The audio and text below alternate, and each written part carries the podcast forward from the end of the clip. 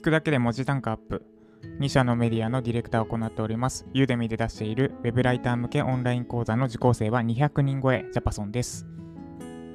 このラジオでは1日1回10分間であなたの文字単価アップにつながる情報を配信しております。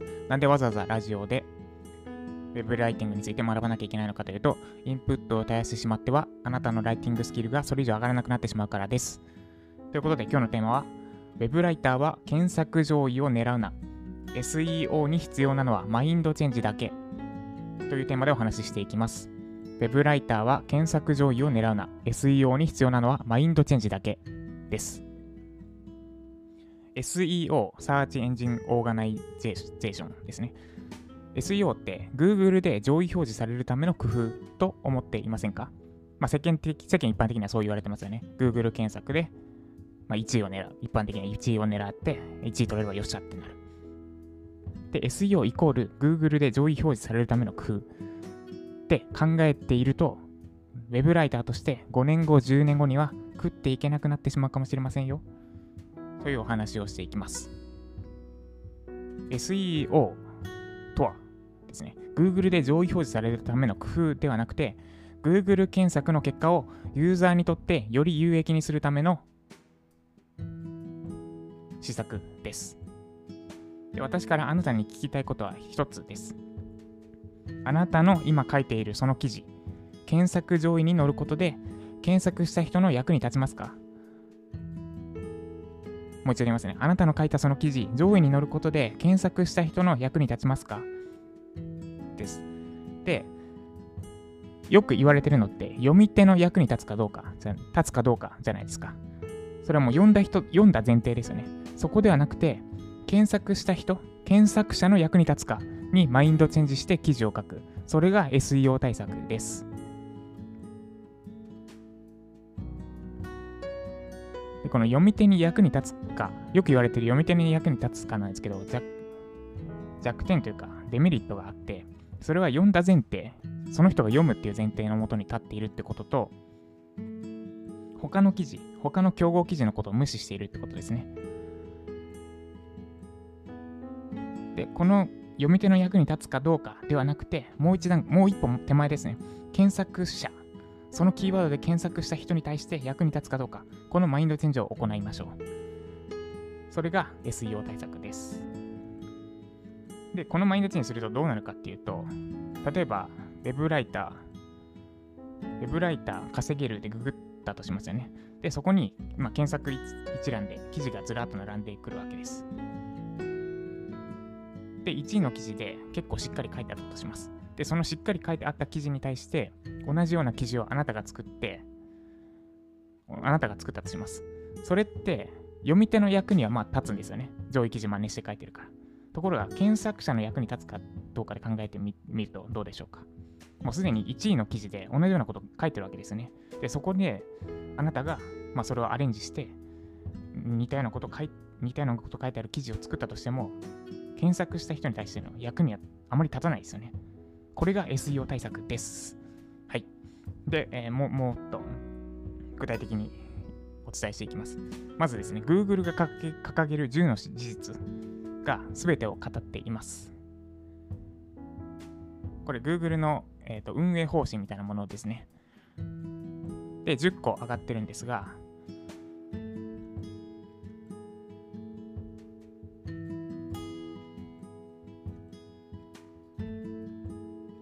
その前にそもそもの話なんですが、なんで Google で上位表示させる、させれる、させようとするのかっていうところからお話しすると、え、ー、と、検索エンジンですね。えーまあ、基本的にググることが多いと思うんですが、ググったり、まあ、Yahoo で検索したり、あるいは他の検索エンジンで調べたりしますよね。で、この検索なんですけど、ネブラウザ開いてなんか困ったことを調べる。例えば、やけど対処法とかですね。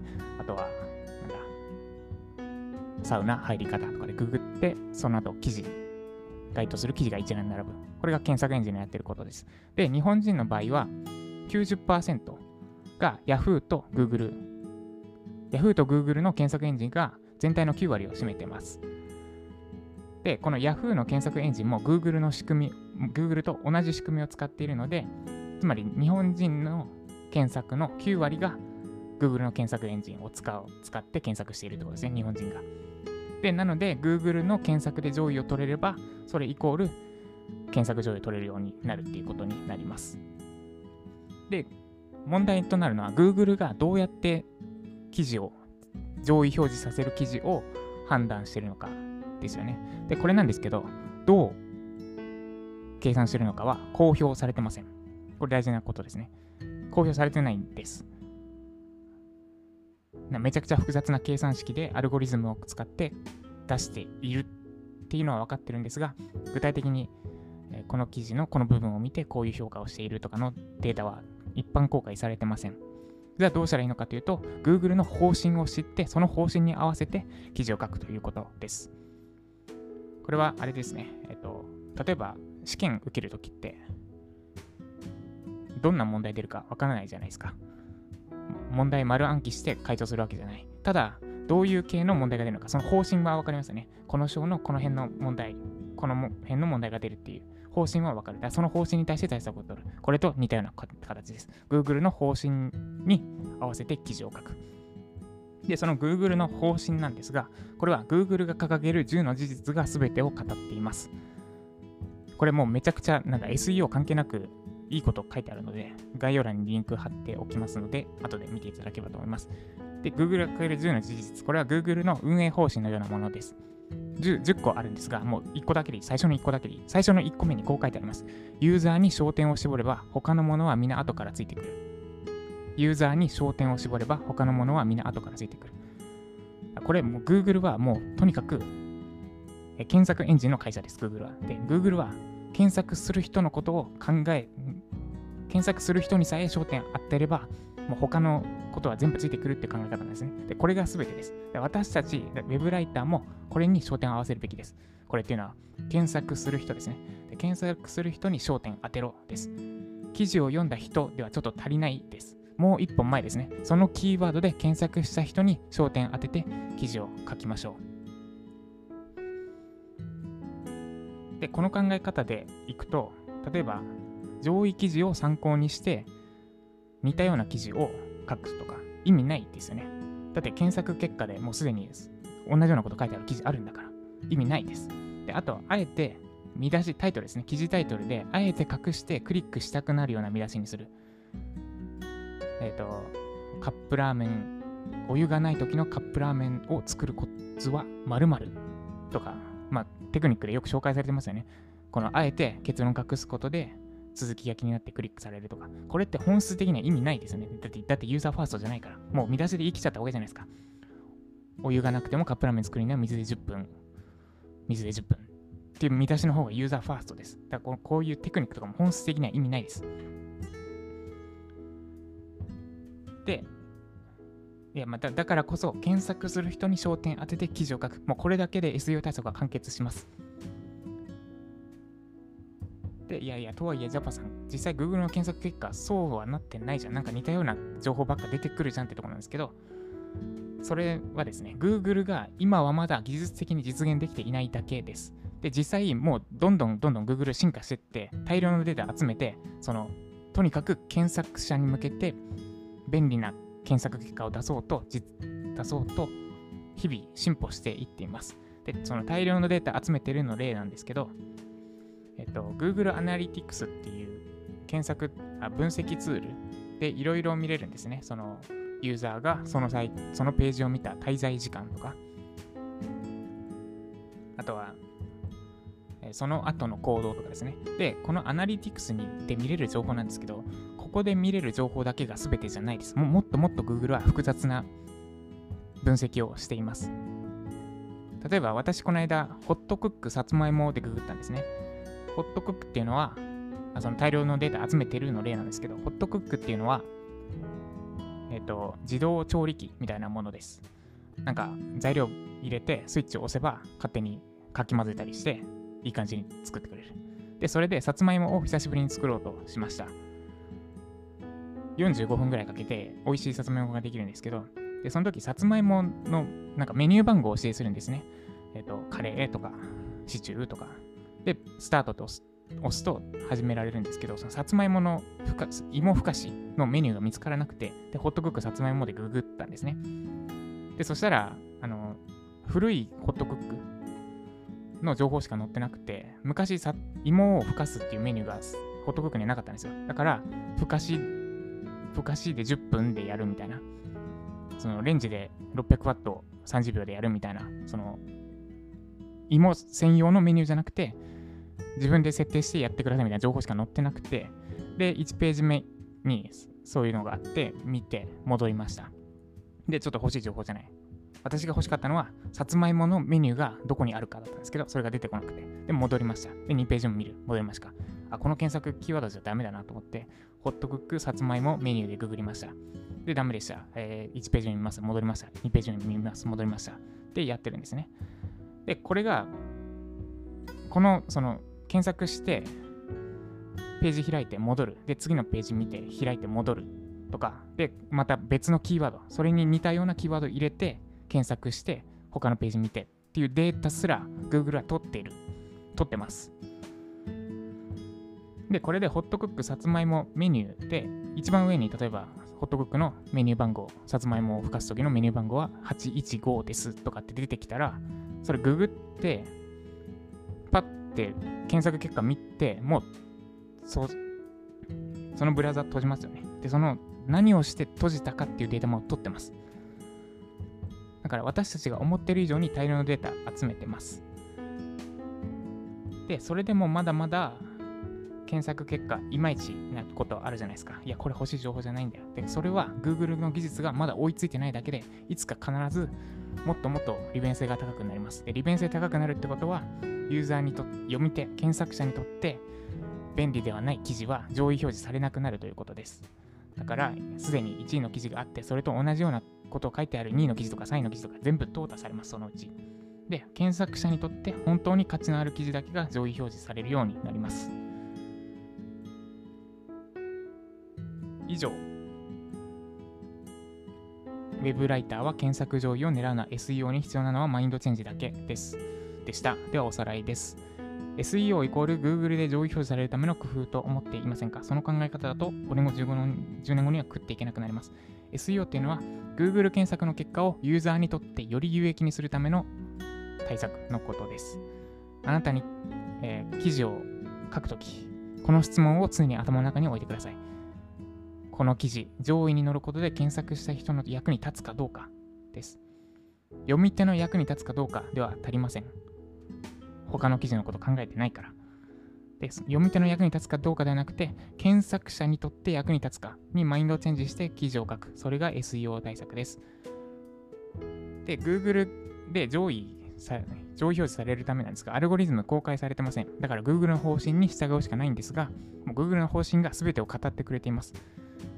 Google が掲げる10の事実の1つ目に、ユーザーに焦点を当てれば他のものは他のものは皆後からついてくると書いてあります。つまり検索する人に合わせて記事を書けばもう上位表示されるって Google が教えてくれてるってことです。だから、とにかく検索する人に焦点当てて記事を書きましょう。記事を読む人、読んだ人に焦点当てるのでは足りないです。もう一歩手前、そのキーワードで検索した人に焦点当てて、で、検索結果にあなたの書いた記事が並ぶことで、検索する人にとって有益になるかどうかで考えて記事を書くようにしましょう。この考え方に基づいてやれば、上位記事を参考にして、同じような引用元を使って似たようなことを同じぐらいの分かりやすさで書いた記事とか意味ないのが分かります。で、あえて隠し、あえて結論を書かないでクリックしたくなるような見出しにするのも本質的には意味ないのも分かります。で、今はまだなんか似たような記事が並んでますが、Google の技術が追いつき次第、似たような記事が淘汰されて、検索者にとって本当に価値ある記事だけが上位表示されるようになります。そうなった時に、今、上位記事分析して、それを真似て書いてるだけのライターさんは確実に食っていけなくなります。今のうちから上位記事分析してそれを真似るのではなくて検索結果に対してあなたの記事が載ることで検索結果より良くなるかどうかリンクを考えて記事を書くようにしましょう。SEO に必要なのはその考え方の考え方の変更、マインドチェンジだけです。以上、ウェブライターは検索上位にならない SEO に必要なのはマインドチェンジだけでした。この配信が参考になった方は、いいねをお願いします。まだフォローいただいていない方は、スタンド FM のアプリをスマホでインストールしてフォローをお願いします。で、えー、この SEO のくだりなんですけど、正直10分間じゃとても語りきれないんですよね。で、えー、もっと詳しく動画付きでもうこれだけ見れば、ウェブライターとしては SEO 対策バッチリっていう講座をユーデミーで今、鋭意制作中です。2万4000円で販売予定なんですが、えっ、ー、と、あ、その前にあれか。私、私の発行しているメルマガもあります。読むだけで文字単価アップするメールマガジン。毎週日曜日に週1本、私の、私がウェブライターさんに行った最新のフィードバック動画を配信します。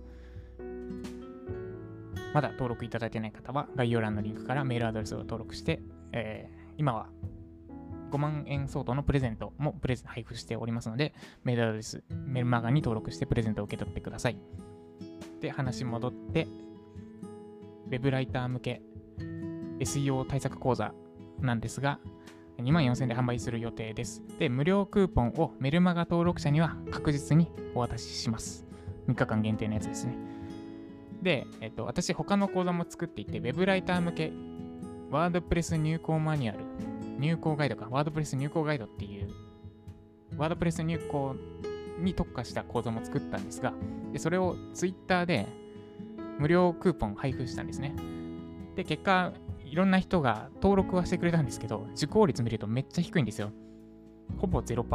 8割9割が1秒も受講してない状態。で確かに受講生の数は稼げたんですけど、これ意味あんのかってとこなんですよね。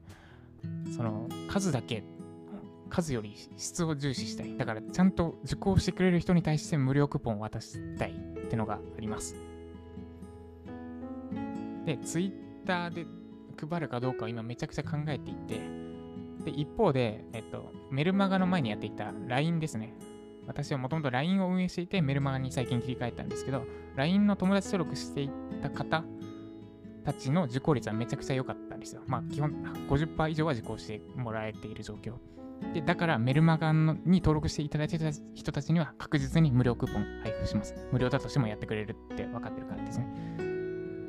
で、Twitter とかスタンド FM で無料クーポン配るかは今迷っているところなので、この今日お話しした内容がちょっとでも参考になったって方はメルマガに登録しておいて確実に無料クーポンを受け取ってください。はい、ということで、えー、今日はこれからですね、第1回目のメルマガ配信の記事を作り、記事じゃない、メルマガの内容を作っていきます。作って、その後はですね、さっき言ったユーデミの SEO 講座のを作っていきます。今月中、今月中公開目標です。はい。では今日も頑張っていきましょう。以上、ジャパソンでした。